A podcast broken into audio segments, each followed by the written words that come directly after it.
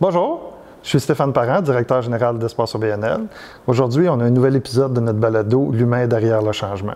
Avant qu'on commence, j'aimerais ça vous inviter à mettre un petit pouce en l'air sur notre page YouTube, à commenter aussi et à vous abonner. Aujourd'hui, on a la chance de découvrir euh, quelqu'un qui a navigué à travers le tourisme, la culture, puis maintenant le jeu vidéo s'appelle Nadine. Bonjour Nadine. Nadine, tu es directrice générale de la guide jeux vidéo maintenant. Écoute, avant de lire des petites notes biographiques, ce que je ne ferai pas, j'aimerais mieux que tu te présentes. Juste euh, qui tu es, d'où tu viens, oh. puis ainsi de suite. Alors, euh, Nadine Gélé, euh, originaire de Québec, petite fille de Québec, c'est mon côté sympathique. Euh, j'ai commencé en tourisme, en fait, en hôtellerie, euh, il y a plusieurs, plusieurs, plusieurs années, euh, qui m'a fait découvrir tout l'écosystème de l'industrie touristique parce que je m'impliquais beaucoup à l'Office du tourisme et tout ça. Et je, je, il y a une compagnie qui a décidé de, que, que, qui voulait m'embaucher. Et là, je suis, je suis allée dans le monde de la forfaitisation et, euh, et donc euh, des attraits aussi. J'ai découvert le reste du Québec. Je ne suis pas restée à Québec, j'ai déménagé à Montréal. Par la suite, je suis allée chez bonjourquebec.com du côté euh, de chez Bell Canada au commerce électronique. Donc, j'ai encore plus euh, découvert tout l'écosystème euh, du tourisme et de la culture un petit peu aussi. Par la même occasion, j'ai travaillé en agence qui développait tous les marchés touristiques à l'international. J'ai par la suite été euh, éditrice, euh, dans, en fait, euh, en tourisme aussi. Donc, une passe entrepreneur pur. Entrepreneur. Moi, j'ai toujours eu ce petit côté entrepreneur. Et je sais que tu as été intrapreneur aussi. J'ai été intrapreneur aussi. Euh, je suis euh, allée travailler chez Tourisme Montréal où le projet de la vitrine culturelle, on m'a littéralement dit Tiens, Nadine, voilà un projet, monte le plan d'affaires. Euh, et par la même occasion, on va un petit peu chercher de financement. Donc, j'ai fait tout ça et j'ai décidé d'aller naturellement euh, tant qu'à avoir fait tout ça, j'ai décidé d'aller euh, pendant 11 ans à la vitrine, euh, partir un projet d'une feuille blanche et de, de, de jusqu'à l'édification d'un édifice fort à Montréal. Euh, super de période enrichissante. On va en reparler tantôt, ouais, de la vitrine. très enrichissante. Un petit peu plus longuement. Et par la suite, donc d'autres projets chez Lune Rouge où j'ai créé un incubateur. J'ai fait tout le plan d'affaires d'un incubateur là qui s'appelle Zoo aujourd'hui en créativité et maintenant dans l'industrie du jeu vidéo. Euh, je dirais que tout le fil conducteur de ça, c'est toujours les projets. Je suis une fille de projet. Je suis une euh, fille qui adore la culture et le tourisme et surtout l'entrepreneuriat. Donc, euh, c'est ce qui me passionne le plus, l'entrepreneur. Là, dans ton cas, c'était aussi l'intrapreneur aussi, parce que gérer un OBNL, c'est c'est un, un mélange entre les deux, sauf qu'on s'entend que le pouvoir euh, et les décisions sont toujours divisées entre un conseil d'administration et euh, Ouais. une direction générale. là. Oui. Comment tu vis ça pour une fille de projet comme toi? Mon conseil d'administration, parce que c'est ce qu'il y a de plus important. Et euh, pour moi, je, je pense que j'ai la chance aujourd'hui d'être assez vieille. assez vieille. Assez vieille. On a quasiment le même âge, je te dirais pas que t'es vieille. vieille. Pour, euh, pour pouvoir choisir à quel endroit je vais travailler. Je ne travaille pas juste pour un, un- un- un secteur, salaire ou un salaire. pas- surtout pas pour un salaire, parce que je ne serais, pas- je serais pas dans les OBNL, Euh, en tout cas pas dans ceux dans lesquels je, je- je navigue.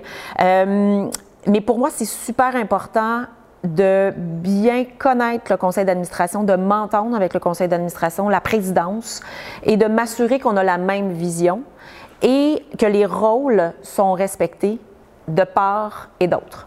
Si un conseil d'administration veut gérer une- un organisme, il a le droit, c'est son plein droit, je ne serai pas la bonne directrice générale. Je suis une entrepreneur, comme tu disais. Ouais. J'ai besoin d'avoir les coups des franches et j'ai besoin de pouvoir mener ma barque. Naturellement, toute la stratégie, on la développe avec le conseil d'administration, mais comment on va le faire, etc. Chaque chaque jour, j'ai besoin de pouvoir faire le travail avec les équipes.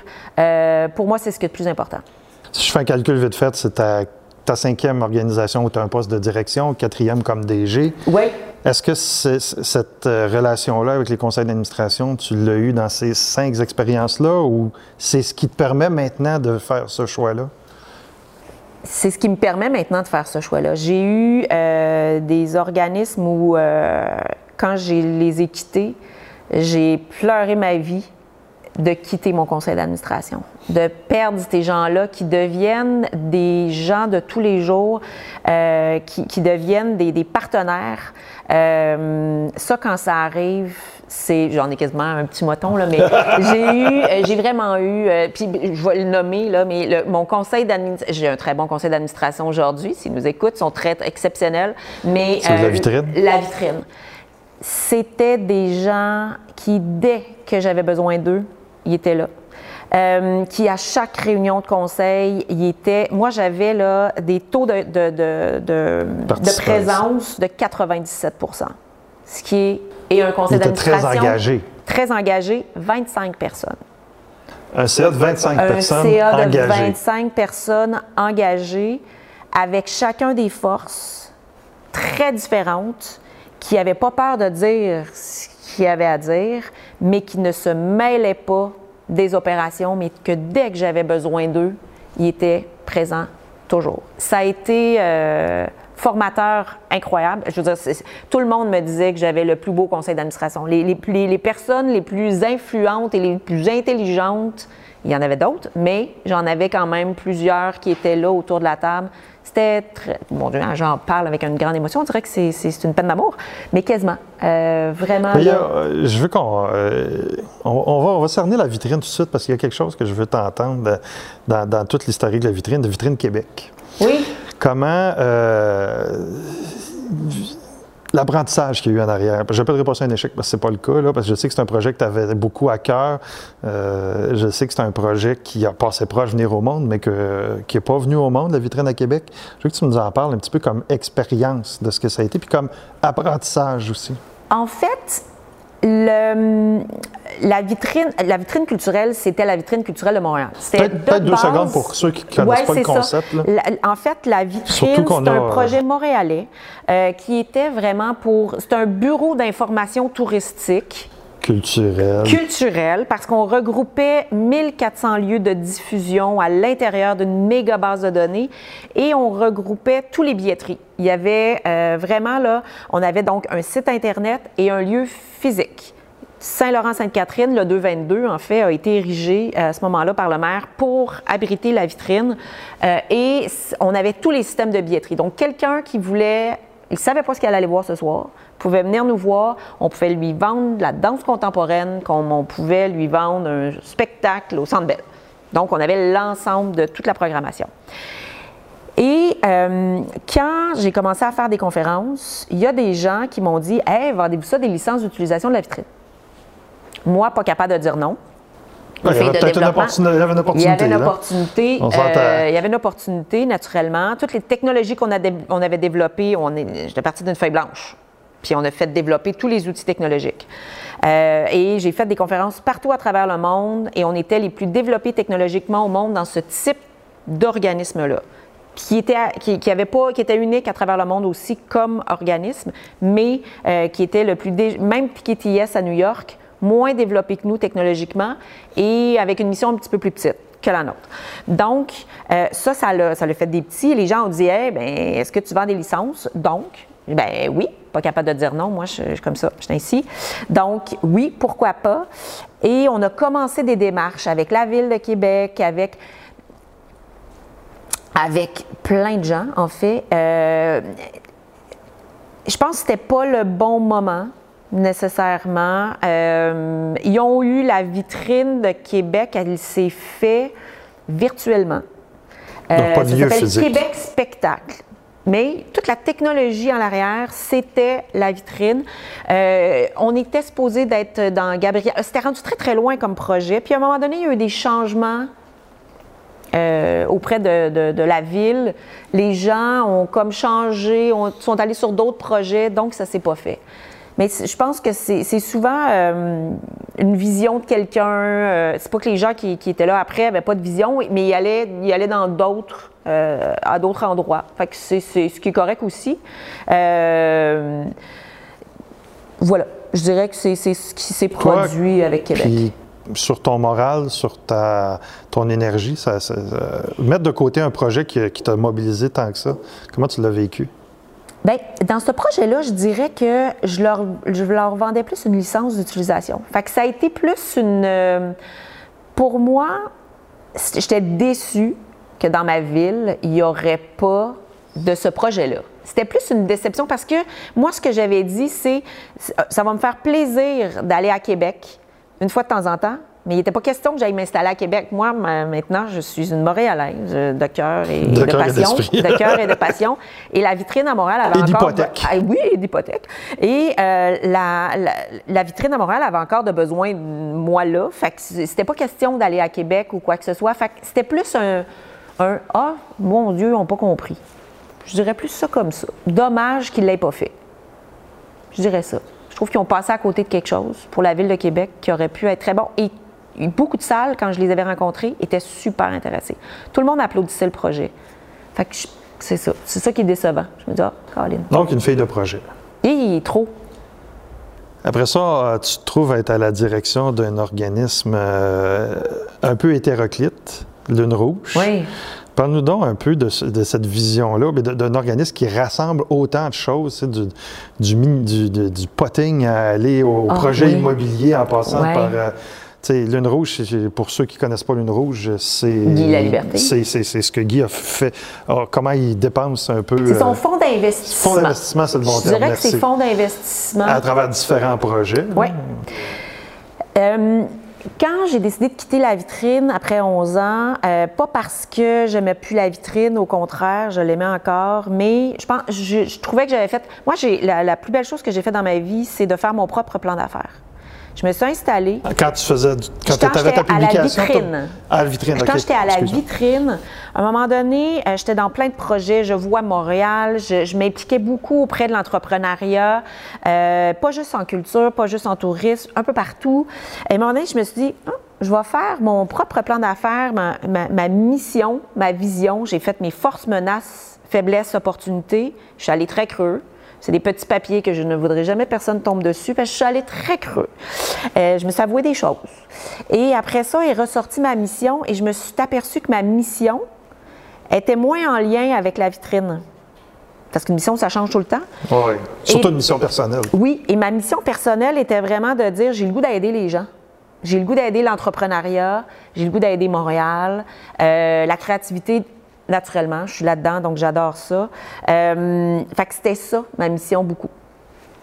Et euh, quand j'ai annoncé à la vitrine que je quittais, je leur avais donné six mois parce que je voulais pas les laisser tomber comme ça. Euh, pas d'emploi. Je me lance dans le vide, il n'y a pas de problème. Ça, j'adore faire ça. C'est le moment de ma vie que j'aime le plus quand je me lance dans le vide comme ça. et un mois après, Lune Rouge m'a approché pour me dire Hey Nadine, on a un projet qui s'appelle le Hub créatif Lune Rouge. Donc, qui était pour faire euh, de l'accélération. C'est même pas un incubateur, c'est vraiment pour aider à accélérer l'industrie créative, donc tout le divertissement, euh, l'entrepreneuriat en divertissement et pour accompagner tout ça. Euh, moi, pour euh, une, petite, euh, une, petite, confession, on m'avait déjà approché souvent pour aller travailler sur du soleil. J'ai toujours dit non. Ça ne m'intéressait pas. Mais quand on m'a exposé la vision de Guy sur ce projet-là, ça touchait à tous les valeurs. Tous les points sensibles. De ma mission. Avec un lieu absolument exceptionnel, qui est la, maison, Alcan, qui est exceptionnelle. Et par la mission, tout ça, j'ai fait OK, j'y vais. Par le défi d'avoir à créer le plan d'affaires, parce que oui, sa vision était là, mais zéro plan d'affaires, pas de comment on va faire ça, les choses, il n'y avait rien d'attaché là-dedans. C'est l'esprit créatif de Guy et il est exceptionnellement brillantissime et hyper créatif.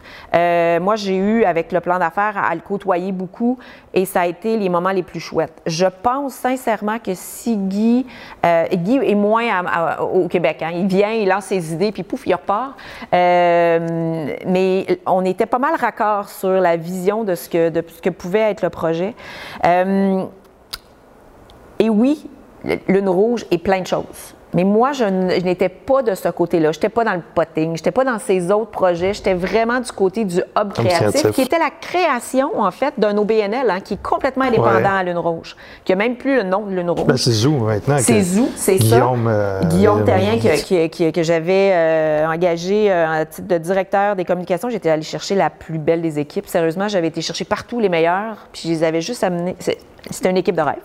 Euh, parce que c'est un projet de rêve aussi, faut pas se le cacher. Euh, et c'est ça. Donc, euh, j'ai tout créé, le plan d'affaires. Ça a été une période d'apprentissage très chouette, d'être capable. Guy, en fait, c'est un partenaire dans le projet. Hein. C'est un commanditaire du projet, mais c'est très indépendant. C'est pas son fonds d'investissement qui choisit ce qui va être fait là-dedans. Un autre conseil d'administration. Conseil d'administration séparé. Zou, Lune Rouge, on est dans le créatif. Tu viens de la culture, tu viens du tourisme. Tu atterris dans l'industrie du jeu vidéo. Explique-moi un peu le cheminement, à pas nécessairement le pourquoi, parce que j'ai l'impression que le pourquoi, c'est un enchaînement, mais plus le lien. Est-ce qu'il y a un lien logique ou il y a un lien de cœur? Il y a un lien logique et de cœur. Parce que moi, dans la vie, il y a les deux toujours. Il y a toujours une raison pourquoi le cœur est là. Donc, c'est pour ça que je dirais de cette façon-là. Euh, quand j'ai décidé de quitter Zoo, euh, je leur ai donné trois mois. Tu sais, je donne tout le temps à moi des, longues périodes. Je leur ai donné trois mois et là, je me lançais dans le vide. Je me souvenais tout le temps mon CIO qui me dit Mais voyons, ça n'a pas de bon sens de s'en aller sans emploi. Puis j'ai dit Oui, c'est ça que j'aime faire. Euh, parce que ça nous donne plein d'opportunités, ça rouvre plein de portes. Donc, je l'ai fait. Et avec Zoo parce que euh, ce qui était très important pour Guy, c'était de développer la propriété intellectuelle et de garder la propriété intellectuelle québécoise. Pour lui, là, le projet Zoo, c'était ça. Comment on garde notre propriété intellectuelle ici et qu'on la fait grandir? C'était... À travers l'industrie créative. Là. À travers l'industrie créative, naturellement. Donc, pour moi, c'est quelque chose qui est super important. C'est notre richesse. C'est important qu'on la garde, on la développe beaucoup. L'entrepreneuriat au Québec, les startups, euh, on, a une mentalité de dire développez-vous vite, vite, vite, vite, vite, parce qu'on a, on a des investisseurs, mais après ça, on revend. Puis, ça, c'est vraiment la mentalité start-up. C'est très start-up, mais c'est très. Dans les industries créatives, il y en a plein de start-up. Et dans l'industrie du jeu, encore plus. Euh, mais, puis on veut revendre vite, vite, vite, vite, vite, faire plein, plein, plein d'argent, mais on n'achète pas au Québec. C'est ça notre problématique, c'est qu'on n'achète pas. Donc, qui achète, c'est les investisseurs étrangers. Donc, on perd notre propriété intellectuelle, de base. Et ça, je l'ai crié sur toutes les tribunes quand j'étais chez Zoo, comme quoi la propriété intellectuelle, c'était super important. Et à un moment donné, quand j'ai annoncé que je m'en allais, j'ai eu quelques offres non, peut-être. Puis là, je voulais m'en aller consultante pour aider les entrepreneurs créatifs. Parce qu'un un entrepreneur créatif, la première question que je leur pose, parce que je fais beaucoup de mentorat et d'accompagnement, première question que je leur pose, ton cerveau est à combien créatif et combien entrepreneur? Combien administratif? Et souvent, ils me disent sont 70% 80% créatifs, 30, 80% créateurs, euh, administratifs. Je fais, mais pourquoi tu fais 90% d'administration, puis tu engages des gens pour faire le créatif. Ça marche pas. Fais l'inverse. Au lieu d'engager des créatifs, crée, puis engage-toi quelqu'un qui va être aux opérations. Tu vas être juste plus heureux quand tu vas te lever le matin. Et ça va être juste meilleur. Je m'étais dit, je vais m'en aller comme directrice générale de cinq organismes, de cinq entreprises, mais une journée semaine, ne sont pas capables de se payer des seniors, c'est des startups, puis je vais aller faire ça. Puis j'avais commencé, puis c'était le fun, puis je m'amusais, puis j'allais être. Et euh, une journée, j'étais dans un événement de la Chambre de commerce, Francis Bayet d'Ubisoft, qui vient me voir, puis qui dit Hey Nadine, on aurait le goût que tu viennes travailler à l'Alliance numérique, qui est l'association du jeu vidéo. J'ai euh, pourquoi moi? Le jeu vidéo, pour savoir, quand j'étais jeune, j'ai été brimée par ça. Mon père était très addict aux jeux vidéo et mes chums n'avaient pas le droit de rentrer de console dans la maison, sinon c'est moi qui sortais. Oh, OK. On est à là, ce point-là. On est là. Mais le pourquoi je suis allée là, c'est le côté d'aider les entrepreneurs. Parce qu'au bout de la ligne, ce que je voulais faire comme directrice générale en résidence une journée, c'est exactement ce que je fais, pas pour 5, pour 245. Je les aide au développement de, euh, de leur business.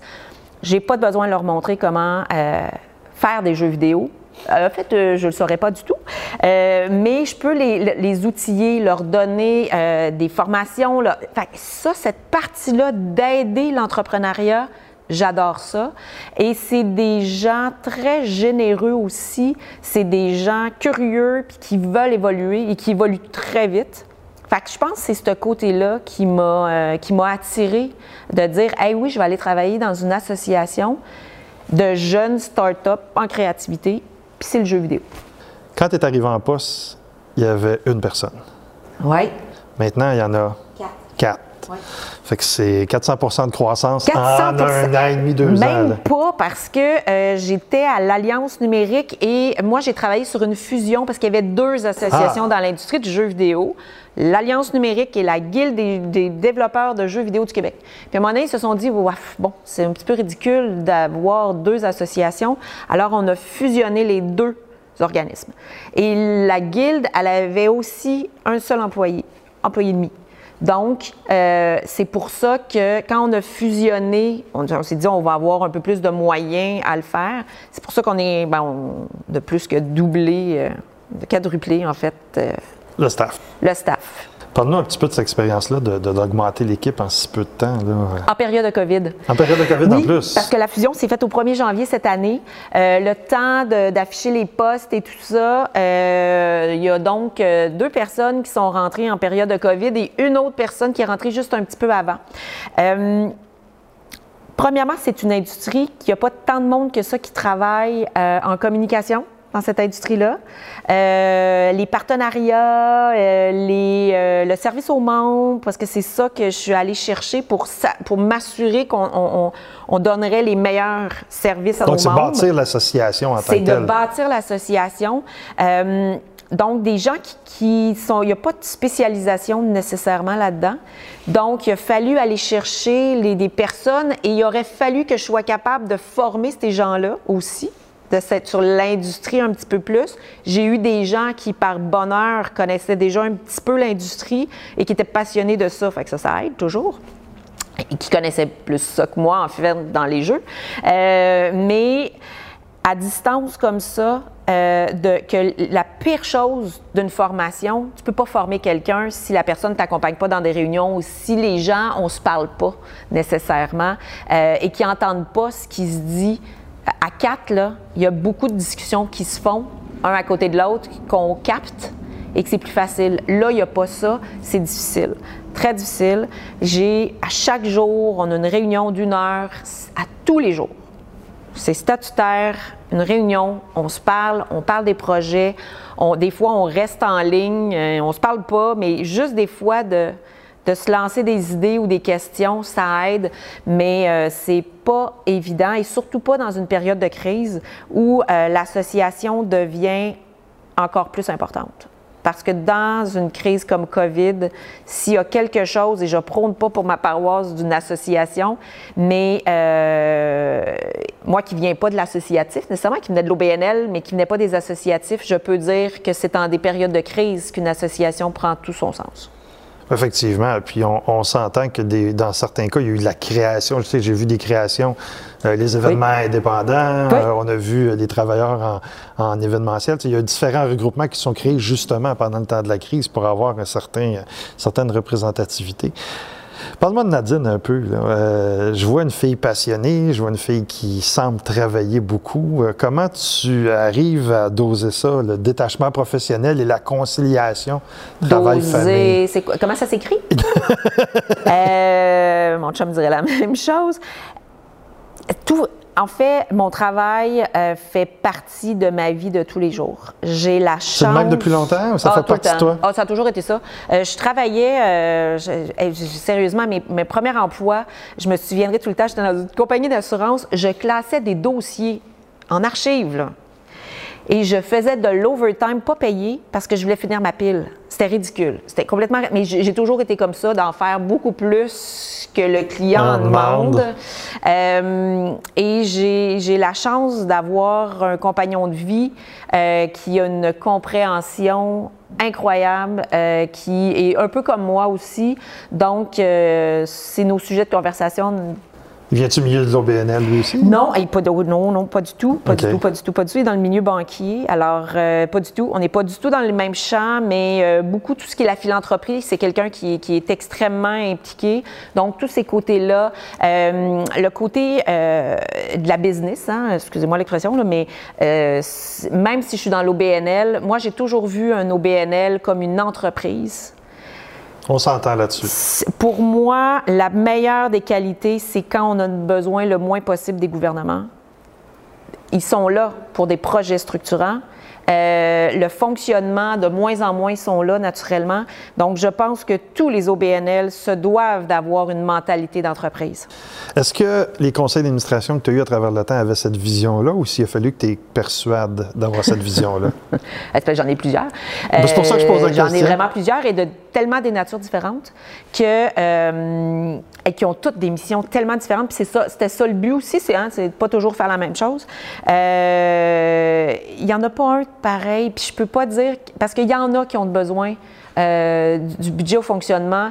du gouvernement. Je pense que des organismes, des associations sectorielles ont besoin de budget au fonctionnement aussi, pas juste à projet. Les projets auprès du gouvernement, euh, ça devient essoufflant. Je pense qu'ils nous donnent trop. Tout le monde Présentement, là, euh, on crée des projets pour avoir du, un petit peu d'argent pour notre, un peu de fonctionnement, mais c'est un rush pendant un an, puis après ça, ça tombe les projets parce qu'ils sont plus là. Bon, avec la reddition de compte qui vient avec Et la reddition de compte, euh, oh mon Dieu, j'entends ça, puis j'en ai un petit peu à faire, puis je, frisson dans le dos.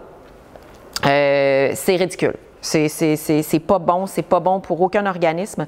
Euh, je m'en allais, je m'éloigne, je, je m'emballe. on, on était au stade de ton, euh, de ton... De mon moi et de, oui, des conseils d'administration et que effectivement les gouvernements, ça dépend toujours dans lequel. Fait que je me prononcerai pas nécessairement là-dessus puisqu'on en on pourrait passer l'entrevue au complet que sur les modèles des, de euh, gouvernance. De gouvernance, que j'adore. Euh, et ça, j'adore. Je suis Mais si tu as un conseil à donner à un DG par rapport à son conseil d'administration, ce serait quoi? De, de, toujours statuer les rôles. En fait, moi, la force que j'ai dans un conseil d'administration, c'est de connaître les deux côtés d'un conseil d'administration. Donc, d'être DG, avec un conseil d'administration et un conseil d'administration face à un DG. Et souvent, quand je suis dans un conseil d'administration, la première chose que je fais, c'est que je dis toujours aux autres membres de conseil d'administration, on en demande trop présentement. C'est beau de partir plein de beaux projets, puis vous avez plein de belles idées, mais vous, vous quittez la table et c'est lui qui doit livrer. Tu sièges actuellement sur des conseils? J'en ai sept. Tu sièges sur sept CA. Sept CA. De quel genre d'organisme? très différent. Des festivals, euh, j'ai euh, des organismes, j'ai un cégep euh, du Vieux-Montréal. Euh, j'ai euh, des... je suis sur la ruche, donc qui est, qui est du financement participatif. Sur le CA de la ruche. Je suis sur le CA de la ruche. je suis sur le CA de concertation Montréal, donc c'est de la concertation régionale. le Festival de la chanson de Grimby, Hub, Hub Montréal, en fait, antenne créative qu'on appelle, donc de plusieurs, un regroupement de plusieurs festivals. je suis sur le euh, je suis présidente du conseil d'administration de Accro aussi, avec Joanie. Euh, j'en ai vraiment, euh, c'est plusieurs et, très variés mais toujours avec le même objectif, créativité, entrepreneuriat, concertation, le cégep, la formation, parce que c'est super important. Donc, je suis là, je suis aussi sur un autre... Est-ce que tu considères qu'être administratrice fait de toi une meilleure DG? Ah, bien sûr. Pourquoi? Et parce que je te pose la question être DG, ça, me, ça, me, fait une meilleure administratrice. Ça, c'est sûr. Ça, ça j'ai aucun doute là-dessus. Puis, où, mais en même temps, euh, ce que je vois des fois, dans certains cas, c'est des DG qui, parce qu'ils connaissent bien la gouvernance, parce qu'ils connaissent bien les opérations, des fois ont tendance à peut-être avoir un petit nez plus nosine, comme on dit. Mais c'est ça que je veux pas. Compte tenu que moi, je suis une DG qui veut pas avoir un CA nosine, comme tu dis. Ben, je vais donc m'assurer qu'on va faire la même chose avec le DG qui est là présentement. Je suis là en support au DG et non pas pour faire son travail. Je veux qu'on approfondisse un petit peu ça, ton volet DG par rapport à administrateur. Ça te permet d'avoir un point de vue qui est un peu euh, différent. Euh, je dirais différent, mais en même temps, je dirais plus complémentaire. Euh, qu'est-ce que, dans ton expérience, tu changerais dans le système au Québec? Ah. L'imputabilité euh, des administrateurs, ils sont pas conscients de l'imputabilité qu'ils ont. ont. Euh, souvent, je, je, je, suis dans des programmes de leadership avec Concertation Montréal euh, et euh, Cravate Rose aussi. Bon, c'est mes implications, j'en ai comme ça. Et souvent, ce que je dis aux gens qui m'approchent pour être sur des conseils d'administration, c'est la grosse mode. Hein? Ça paraît bien sur un CV d'être sur des conseils d'administration. Les gens se rendent pas compte ce que c'est d'être sur un conseil d'administration parce que quand ça va bien, ça va bien, c'est le fun. Quand ça va pas bien, c'est le conseil d'administration qui doit être présent et qui doit absolument qu'il y ait des cas euh, internes d'administration de quoi que ce soit, on est imputable. Et je peux le dire, ça m'est arrivé quand même assez souvent d'avoir à gérer des cas. Et si on se ramasse avec des gens autour de la table qui ont pas, qui sont pas assez forts, euh, puis qui n'ont pas d'expérience à chacun des niveaux différents aussi, quand il arrive des problèmes, c'est là que ça devient, ça peut détruire un organisme. Donc, pour moi, ce qui est super, super important, c'est que l'imputabilité d'un CA, que les gens aussi, quand ils disent, souvent ils me disent euh, Ah, je vais être sur un CA, tu peux-tu m'aider? OK, mais dans quoi? Quel type de CA? C'est ça, oui. Bah, un peu n'importe quoi. Non. Parce que si tu t'en vas, aujourd'hui, tu vas dans un CA, puis on va parler de clous. C'est n'importe quoi, des clous ben tu vas être un petit peu tanné à un moment donné d'entendre parler de clous, puis ça ne t'intéressera pas, puis tu n'aideras plus ton conseil d'administration. Il faut que le projet. Il faut que la mission te motive. La mission te motive. Euh, et quand il y a des problèmes, il faut que tu mettes la main à la pâte. Fait il faut que la mission te motive et tu y crois vraiment. Ça, en partant, c'est très important. Et je crois beaucoup à, moi, des grilles de compétences ce qui est de plus important dans un conseil d'administration, et c'est un exercice que je fais tout le temps, que j'essaye qu'on aille tout le temps dans un conseil d'administration, ben non, mais voyons, on, s'entend bien? Non, non. Là, on s'entend bien. Tantôt, on s'entendra plus bien s'il arrive quoi que ce soit. Fait que pour moi, ça, c'est très important qu'il y ait ça. Encore là, une des choses, c'est même pas mon rôle, mais souvent, j'arrive dans des conseils d'administration puis je m'en aperçois. Puis le DG peut pas tant faire ça. Fait que je passe souvent des messages pour les DG quand je suis sur des conseils d'administration. Je fais pareil, je te concède. Et je, leur, je dis tout le temps aux membres de conseil d'administration, tu n'es pas là pour représenter l'organisme pour lequel tu travailles à tous les jours. Tu es là pour aider l'organisme sur lequel tu sièges présentement. Ce n'est pas tes enjeux, c'est les enjeux de l'organisme. Et si ça, c'est pas respecté, de base, ce n'est pas des bons administrateurs. En partant, le moi tu sais que ce que tu dis là, ça va être de la musique aux gens qui nous entendent. Hein? Eh bien, tant mieux, parce que c'est important. C'est quelque chose qu'on croise tellement au quotidien. Oui. Euh, Et je l'imputabilité d'un CA, le gros problème, c'est que les gens ne le connaissent pas. Il y a souvent des gens qui ne savent même pas qu'il y a des assurances administrateurs ou pas. En partant, moi, c'est quelque chose que je demande à la base. Si quelqu'un veut que je sois sur le conseil d'administration, il y a deux choses. Je veux voir les états financiers et je veux voir les assurances administrateurs. Pour moi, c'est les deux choses de base. Un état financier, même s'il est dans le négatif, je sais dans quoi je m'embarque. Et c'est correct que ça soit dans le négatif parce que je le sais que ma prochaine mission, va être capable d'aider l'organisme à aller plus loin. Fait que ça, il n'y a aucun problème. Mais les assurances administrateurs, c'est ce qui est le plus important. Et je, je hurle depuis longtemps et j'espère un jour d'être entendu par les gouvernements. J'aimerais ça qu'il y en ait plein qui m'entendent aujourd'hui. Je suis je hurle qu'il faut absolument que les conseils d'administration aient des formations, les administrateurs, une fois par année. Tous les organismes, les OBNL, qui reçoivent du financement public, on ne parle pas de 10 000 mais admettons de 100 000 et plus, tous les administrateurs devraient avoir, avoir l'obligation de signer pas de signer, mais de suivre une formation d'administration. Je te dirais, moi, j'irais même plus bas, j'irais plus au niveau municipal aussi. Ils devraient avoir euh, un peu le même, euh, le même type de programme parce que c'est ces organismes-là qui grossissent. Puis c'est souvent, c'est dans leur croissance que les problèmes arrivent. Effectivement.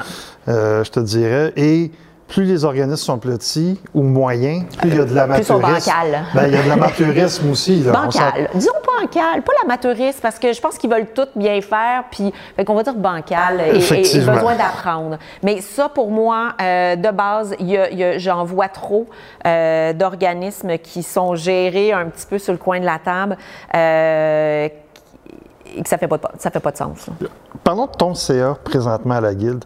Comment on vit ça, un CA? Tu as combien d'administrateurs actuellement? 15 votants et 4 non-votants parce que je tenais, quand on a fait la fusion, je tenais à avoir un gros CA. Tout le monde dit, oh mon Dieu, il ne faut pas avoir un gros CA. Et tout est dans la façon d'animer un CA. Moi, ce que j'ai besoin, c'est d'avoir la tête des gens le plus possible et le plus concerté. Fait que j'ai énormément de comités et j'ai un gros CA. Comment tu fais pour gérer un CA que ce sont tous des compétiteurs qui sont. euh, donc, ils ont chacun leurs enjeux personnels, leurs enjeux d'organisation. Euh, Explique-moi un petit peu c'est quoi le secret pour que ça fonctionne bien. En partant, les, euh, les- le jeu vidéo, ce qui est assez exceptionnel, c'est qu'ils ne sont pas compétiteurs. Pourtant, hein, ils se donnent des trucs, ils s'aident entre eux.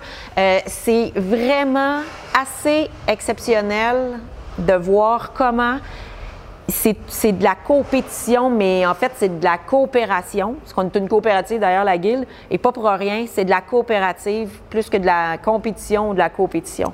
Donc, ça va super bien. Euh, ils ont tous les mêmes enjeux. Ce qu'ils veulent, c'est que notre écosystème soit le plus fort possible au Québec. Euh, même les filières internationales, on- c'est des entrepreneurs. Hein?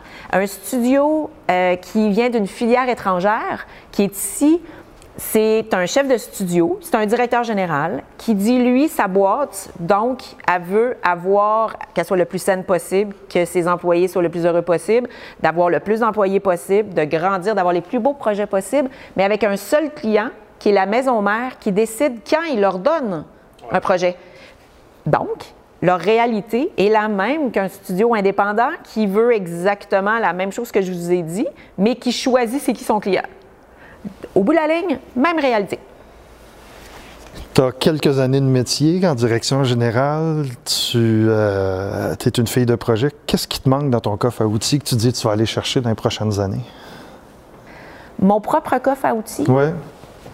Personne n'est parfait. Hey, on non, personne n'est parfait. Puis on s'entend que la direction générale, c'est beaucoup une question de polyvalence. Oui. Mais avant, à un moment donné, il y a des choses qu'on se dit, il faut que j'aille chercher ça ou ce bout-là, je veux le travailler. La direction générale, c'est difficile. euh, c'est très difficile. faut être. euh, faut, faut reconnaître ses faiblesses aussi. Ça, euh, c'est certain. Et je vois je- ça, je suis capable de, de la reconnaître, ma faiblesse. Avec les années, l'orgueil, on la met un petit peu plus de Ouais. côté. Puis c'est là qu'on s'aperçoit euh, qu'au bout de la ligne, c'est normal, justement, de ne pas avoir toutes les qualités. euh, et de- de- de- d'aller chercher l'aide. Et de le dire, hey, ça va pas. Ou, euh, puis ça, les conseils d'administration. Non, le conseil d'administration, c'est là qui est, qui est bien bon. Je le fais pas assez, ça. Je vais pas chercher assez d'aide. On dirait qu'il faut que je trouve la solution, puis après ça, je leur arrive. Hey, j'ai trouvé une solution, pensez-vous que c'est correct? Au lieu de dire, là, ça va pas, je le sais pas. J'avais vécu le meilleur exemple, euh, je l'ai vécu à la vitrine à un moment donné où on avait des problèmes euh, sérieux d'argent, euh, de cash flow, je dirais. Tout le monde était autour de ce projet-là, mais on rentrait dans aucun programme, c'était difficile. Je savais même pas si j'allais être capable de payer les employés. Je me payais pas de salaire. Euh, pour être capable de continuer de payer mes employés, je n'en dormais plus la nuit. Puis je voulais trouver la solution sans en parler à mon conseil d'administration. Je voulais trouver la solution avant. Et quand je leur en ai parlé, en fin de compte, ils m'ont dit ben voyons Nadine, comment ça tu nous en as pas parlé? Le problème c'est réglé tout de suite. tout de suite. Et ça m'a enlevé une pression immense. Je dirais, je le fais pas encore assez de ce côté-là. Et comme je suis une fille de projet et que je suis à droite, à gauche, je pense que j'ai besoin d'accompagner plus, il faut que je me trouve plus d'outils pour accompagner mes, mes employés. Plus, d'être plus, d'être plus là pour les employés. Ça, c'est dans les choses qu'il faut que je fasse le plus. Donc, communiquer auprès du CA, tu sais, de les prendre plus à j'ai besoin d'aide, puis d'être capable d'accompagner plus. euh, Parle-moi ça de Les employés. Je, on va- je- je suis curieux de voir comment, euh, comme, comme personne, tu t'équipes un petit peu euh, quand ça va moins bien? Est-ce que tu as, un réseau, as-tu un mentor, T'as-tu, euh, c'est quoi ton écosystème euh, pour t'aider? euh? Je suis assez chanceuse parce que j'ai eu la chance d'avoir, de connaître énormément de gens dans, ma carrière. S'il y a quelque chose que je peux dire aux gens, le meilleur truc que je peux dire aux gens, là, puis que je dis dès que je peux, c'est pas ce qu'on connaît, c'est qui on connaît. C'est ça qui est le plus important. Dans tous les emplois, euh, si tu veux être sur, le dessus de la pile euh, dans ton curriculum vitae, c'est qui tu connais. Toujours. Et c'est pas parce qu'il y a plein de monde qui savent exactement la même chose que toi. Fait que ça aide beaucoup d'avoir un réseau de contacts. Et dans ma carrière, quand je disais tout à l'heure là, euh, que j'ai eu des, des, des, problèmes avec la vitrine et tout ça, je me souviendrai tout le temps, j'avais appelé Charles Mathieu Brunel, qui est euh, le directeur général d'Espace pour la vie, qui est un être exceptionnel débordé à ce moment-là parce qu'il allait ouvrir le planétarium et tout ça. Et je l'ai appelé et j'ai fait hey, là, ça va pas.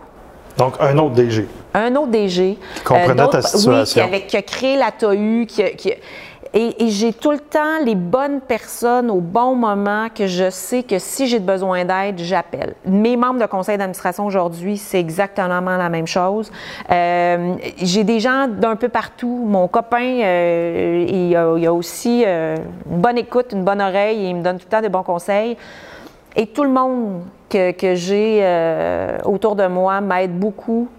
À chaque petite problématique que j'ai, j'ai tout le temps la bonne personne que je peux appeler. Tu viens d'aborder brièvement un sujet qui est super important pour moi, puis qui n'est pas un réflexe des DG d'OBNL, c'est le réseautage. C'est le développement du réseau. On a fait euh, des capsules techniques avec Ruth Vachon, du réseau des femmes d'affaires. Ouais. Euh, qui est une machine de réseautage. Qui est une machine de réseautage, en effet. puis, euh, j'aimerais ça, tu, m'expliques, ou peut-être que tu illustres d'une manière plus, euh, plus, plus illustré, illustré euh, mais à quel point c'est important, puis à quel point ça c'est quoi ta méthodologie pour que ça fonctionne, ton réseau, ton réseau de contacts? Comment tu l'entretiens? Comment tu le cultives? C'est ce qui est le plus important. Moi, ma plus grande valeur... Par exemple, nous, on s'est connus il y a une quinzaine d'années, oui, oui, facilement, dans un événement de course automobile la première fois, je me rappelle. Oui, il pleuvait. Oui, oui, il pleuvait, oui, il pleuvait. beaucoup, beaucoup, beaucoup, beaucoup. beaucoup. en fait, il n'y a pas eu de course. Non, c'est ça. Mais euh, j'ai en tête toutes les autres fois où on s'est reparlé à travers ces années-là. Donc, comment toi, tu fais ce bout-là? Parce que je sais que c'est important pour toi. Ce bout-là, premièrement, c'est faut sortir du bureau. Mon travail, c'est pas du 9 à 5. Mon travail commence quasiment à 5 heures. Les plus grands projets que j'ai eus, euh, qui ont été développés, les plus beaux partenariats, du financement public, du financement privé, je l'ai eu dans des cocktails. Et c'est beaucoup. Du réseautage, là, il y a deux façons de faire ça. Il y a une bonne façon puis une mauvaise façon moi, quand je vois les gens qui, la première chose qu'ils font en rencontrant quelqu'un, c'est de parler de business, je dis tout de suite, c'est la pire chose à faire. Moi, d'aller sauter sur un ministre parce qu'on est dans un événement à un moment donné, parce que je demande du financement, faites pas ça. Vous êtes 150 qui sont là à y demander plein d'affaires, son cerveau, là, il n'est plus là. Ça sert à rien. Moi, j'aime mieux me faire ami avec les gens. Je connecte avec les gens en partant, puis après ça, parce qu'on s'est parlé de nos vies, parce qu'on a parlé de la, vie, de, la société ou de quoi que ce soit, c'est beaucoup plus facile après ça de parler à quelqu'un puis de dire Hey, c'était bien le fun, pourquoi on va pas prendre un verre, on va pas luncher? Puis c'est là que je commence à parler du travail. Jamais dans un cocktail, les premières fois, c'est la pire chose à faire. Les gens, premièrement, s'en vont. Je peux vous donner un meilleur exemple. Quand j'ai débuté ma carrière, politique, je veux dire, parce que dans les OBNL, on le sait qu'il faut connaître les gens en politique un petit peu. Et c'est il, y a, il y a une grosse partie de représentation gouvernementale. Eh bien, oui. Et euh, je ne suis pas connue des ministres. Je, suis jeune, jeune, jeune, euh, il y a de cela plusieurs années. Et à un moment donné, je fais. Hmm, il y a un garde du corps qui est dans un coin c'est plate. Hein? Le travail de garde du corps, euh, bon, c'est de tenir la sacoche euh, de la ministre, puis euh, de regarder si tout se passe bien, mais je suis dans un coin, puis il se passe pas grand-chose. Et moi, d'aller le voir, puis de commencer à y jaser un petit peu, puis, hey, Colin, pauvre toi, c'est plate. Et je me lie d'amitié avec le garde du corps. On se revoit à un moment donné dans un événement, et le garde du corps de me faire Hey, allô, comment ça va? La ministre est à côté de lui. Puis la première affaire qu'elle fait comme Hey, mais voyons donc comment tu la connais. Et c'est comme ça qu'elle a commencé à me parler. Donc, Nadine, le réseautage, c'est essentiel pour toi. C'est quelque chose d'important. Euh, comment, mais le quotidien, comment tu entretiens ça au quotidien? Là, fait, tu t'as expliqué un petit peu comment tu fais tes premières rencontres, comment, mais day to day, là, si tu, tu rentres sur ton LinkedIn, tu regardes tous les anniversaires? Mon Dieu Seigneur. Comment tu fais ça au day to day? Puis, quelle, quelle place tu y fais dans ton agenda qui est Je suis la pire pour souhaiter bonne fête aux gens. Je ne suis pas sur Facebook, je, suis la pire. Je ne suis très rarement sur Facebook, très rarement sur LinkedIn, en fait jamais sur LinkedIn ou presque. Je, je pourris dans... Les outils technologiques, pour moi, non. Euh, je suis quelqu'un qui prend beaucoup le téléphone, qui va parler aux gens, qui va rencontrer les gens. Je suis en réunion de 8 heures le matin, quand ça commence pas plus tôt. souvent, avant, c'était petit déjeuner 7 h, 7 h 30, jusqu'à très tard le soir. Fait que c'est plus dur en temps de COVID, là, hein? Oui, c'est ouais, Comment oui, tu trouves ça? euh, Tu la dis- visioconférence, euh, j'en peux plus. Je ne suis plus capable. Je suis une colleuse. Je suis, euh, je- j'aime l'humain. Fait que euh, non, ça, ça va pas très bien euh, ce, ce côté-là. Euh, J'adore mon chum, mais euh, on est euh, que les deux présentement. Cela dit, des fois, on, était tellement à l'extérieur euh, pour faire justement du réseautage et des événements euh, le soir qu'aujourd'hui, le mou me va très bien et je suis quand même bien dans mes pantoufles. Mais on sent que le réseautage n'est plus le même. Moi, le courriel, je suis vraiment pas d'écrire un long courriel à quelqu'un de présentation puis de parler de mon projet. Moi, c'est le téléphone. C'est, j'ai besoin de parler aux gens et souvent, je vais prendre une demi-heure à parler aux gens de n'importe quoi pour cinq minutes de parler de travail. Pour moi, ça, c'est la partie la plus importante. La connexion, le vous n'existe à peu près pas. Il reste 30 secondes. Après ça, il débarque. Et euh, j'ai besoin de créer une amitié, un contact avec les gens. Je l'ai fait avec les gouvernements, je le fais avec les ministres, je le fais, euh, je, l'ai fait avec Couillard euh, dans le temps où je suis allée faire une mission en Chine. Je me souvenais tout le temps. J'étais chez Lune Rouge à ce moment-là et on me disait, ben Nadine, on n'a rien à vendre, pourquoi tu vas là? Puis j'ai dit, non, non, vous comprenez pas. C'est pas parce que j'ai quelque chose à vendre aux Asiatiques. J'ai besoin d'aller. On était 120 en créativité, plus le premier ministre. J'ai dit, j'ai besoin d'aller vivre avec les gens en créativité pour comprendre leur réalité. Donc, être en contact avec ces 100 personnes-là. Et je vais être pendant sept jours avec le premier ministre où le matin, on va déjeuner à la même table. Et à partir de ce moment-là, de cette mission-là, à chaque fois que le premier ministre me voyait dans un événement, même s'il y avait plein de monde autour, c'était tout le temps le Hey! Pas parce que j'ai parlé de travail. On n'a même pas parlé de travail en Chine. C'est la connexion qui, qui, qui euh, l'amitié, en fait, que j'essaie de faire avec les gens, qui est la première chose. Puis après, on parle de boulot. Puis tu dirais que ça fait partie de ton secret? Euh, c'est le secret de. je- je- c'est- oui, c'est mon C'est ta secret. caramel. C'est ta ma cara- caramel. J'ai eu plein d'emplois qui ne viennent que par ce Par, qui, par, par ton qui réseau. je connaissais et par et pourquoi j'ai été embauchée, c'est par ma liste de contacts. On n'a plus le droit Est-ce que c'est par ta liste de contacts ou c'est parce que c'est les résultats que tu es capable d'atteindre parce que tu connais tous ces gens-là? Je veux dire, quand on- c'est quand on les deux. t'embauche. euh, je pense que c'est les deux. euh, c'est les deux. C'est les deux. Euh, c'est certain que quand tu as une idée dans la tête, un projet dans la tête, si tu es capable de, de plus le vendre possible à plein de gens, c'est ça qui est important. C'est la passion de- des projets aussi, parce que je peux connaître plein de monde, puis de ne pas être convaincante à vendre mon projet. Il y a les deux. Fait faut croire au projet. Si tu crois pas au projet, quand je parlais de clous, euh, de dire euh, si tu vas dans un CA puis euh, ça parle de clous et tu n'aimes pas ça, c'est pas la bonne chose. C'est la même chose dans les projets que tu mets en place. Si tu crois pas un projet, même si tu as une liste de contacts exceptionnelle, si tu vends pas bien ton projet, ça sert à rien. J'aime ça. J'adore ça. Écoute, en conclusion, j'aurais une dernière question pour toi. Je la pose à tous les gens que je rencontre dans cette balado-là. C'est quoi ton plus grand conseil à un DG qui arrive en poste? Quelqu'un qui a un nouveau, là, puis il est assis sur une chaise. Tu l'as vécu quelques fois? C'est la chose que je fais toujours, c'est de bien cerner l'écosystème dans lequel je suis. Je rencontre tous les membres de conseil d'administration séparément, avec un lunch. C'est de rencontrer les équipes, c'est de rencontrer les membres un après l'autre. Moi, quand je suis arrivée à l'Alliance, j'ai fait le tour de tous les Les studios. 245? Les- J'en avais pas 245 à ce moment-là. J'en avais un peu moins avec l'Alliance. Mais tout, j'ai été capable, après ça, de parler de l'industrie, de ses enjeux, de tout l'industrie. Je ne sais pas comment faire un jeu, mais je sais que je connais finement tous les enjeux. Je vais dans les missions commerciales pour comprendre leurs enjeux. Je m'en vais pas vendre mon industrie, ils se vendent eux autres mêmes. Mais pour comprendre l'interaction qu'ils ont entre eux, pour voir l'interaction entre les autres pays, et c'est J'observe énormément et je m'implique, je pose des questions sur, l'industrie ou sur l'écosystème que j'ai autour de moi. Ça, pour moi, c'est ce qui est le plus important. Et un conseil d'administration, quand on va luncher avec eux autres, la raison pourquoi je le fais, c'est quoi son intérêt d'être là. Parce que c'est avec ça que je suis capable d'animer mon conseil d'administration. Et à chaque conseil d'administration, j'essaie toujours de lancer une petite affaire parce que je sais que lui, je vais l'attacher, il va être content de venir parce que c'est son intérêt à lui, puis que s'il y a des enjeux, je vais être capable de les dénouer. Entre membres aussi, puisqu'on ne se choisit pas, là. Hein. C'est comme une famille, tu ne te choisis pas nécessairement. Donc, je suis capable de voir l'interaction, puis qui va bien s'entendre un avec l'autre. Merci, Nadine. Ça fait plaisir. J'espère que vous avez apprécié autant que moi d'avoir découvert Nadine. Je vous souhaite une bonne fin de journée, j'espère vous revoir prochainement.